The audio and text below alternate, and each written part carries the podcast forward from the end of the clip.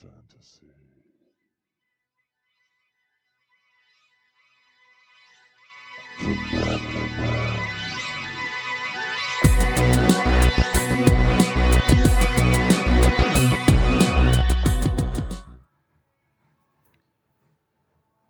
Feel the hate flow within you.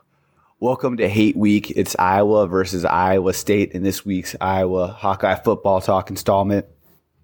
And this year, particularly, the hate has really been flowing.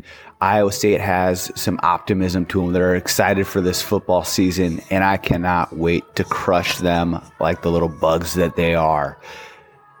They uh, they had their first winning season in like over ten years last year. All right, let's calm down, Iowa State. Let's let's try to do this a little more often before you think you're a, all of a sudden a legitimate program.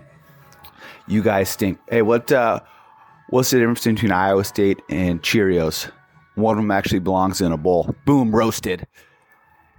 Anyways, this year, uh, Iowa State coming in, they think they're going to win like eight, nine, ten games. Get real. I mean, maybe you guys play in the the stinking Big Twelve, and they think they're all legitimate. Oh, we had the, the second best defense in in the Big Twelve play last year. Well, that's because your conference stinks. You guys are like the arena football of college football. You guys, you think it's all cute. You spread the ball out, throwing it around, and what happens comes uh, post come bowl time, you guys all get crushed. That's why the whole conference shits the bed every year. That's that's conference hate right there.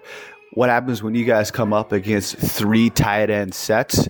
You get mauled inside, and that's what the Hawkeyes of Big Ten football does. The the Cyclowns, you guys, Ronald McDonald looking fuckers. You look you look like you stole your uniforms from the McDonald's clown. Okay, what is what's cool legitimate about that? I don't know why anyone would choose to go to your stinking school. And when you lose, try to lose with some class. You know, you guys had had players arrested. Sorry, that's Bogey hurt Iowa State Cyclones, and they got his blood boiling because he hates them too. We all hate them. Uh, you know, they got they had some players arrested. They had suspensions for like a DUI for the first game. Well, guess what? This is their first game, and all of a sudden they're playing. They can't even lose the class. They're a disgrace of a school, a disgrace of a program. They're historically like uh, one, like a 100 uh, winning percentage. Like, win on average probably three games a year. They stink, and that felt good. It is hate week. Said the second best week in central Iowa outside of the Iowa State Fair and all the fried food on a stick. And I was in Albany, New York. I didn't get to express my hate all week. But looking at, at the game, uh, it's Iowa State's first game. Iowa, well, we don't need to talk about Iowa's game last week against UNI or uh, Northern Illinois. It was really boring first half. It was a very Kirk Ferentz game. Uh, he did what he had to do to win ran some three tight end formations, which is a ton of fun for me to watch. Uh, and they just warmed down on the line. They they kept it minimal. They didn't want to show their cards before this week's uh, contest.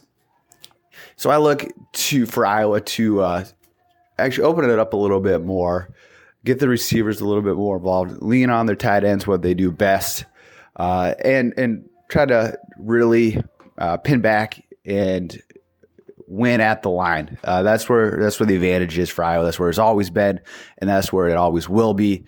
That's what Iowa and Iowa State football is. We have better line play, uh, and that's what Iowa needs to do to win. Uh, dominate, particularly on the defensive line, and get to get to their back so their their uh, receivers don't have a lot of time to get open against our our brand new cornerbacks. So my prediction for this year uh, it's going to be Iowa 69, Iowa State nothing. You suck. Go Hawks.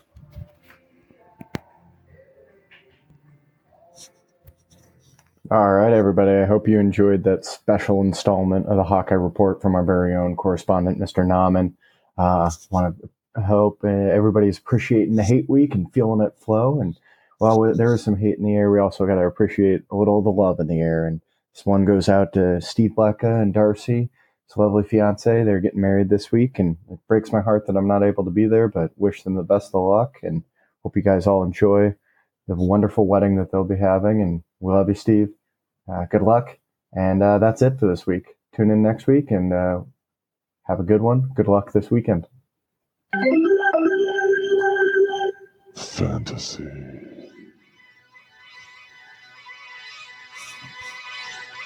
The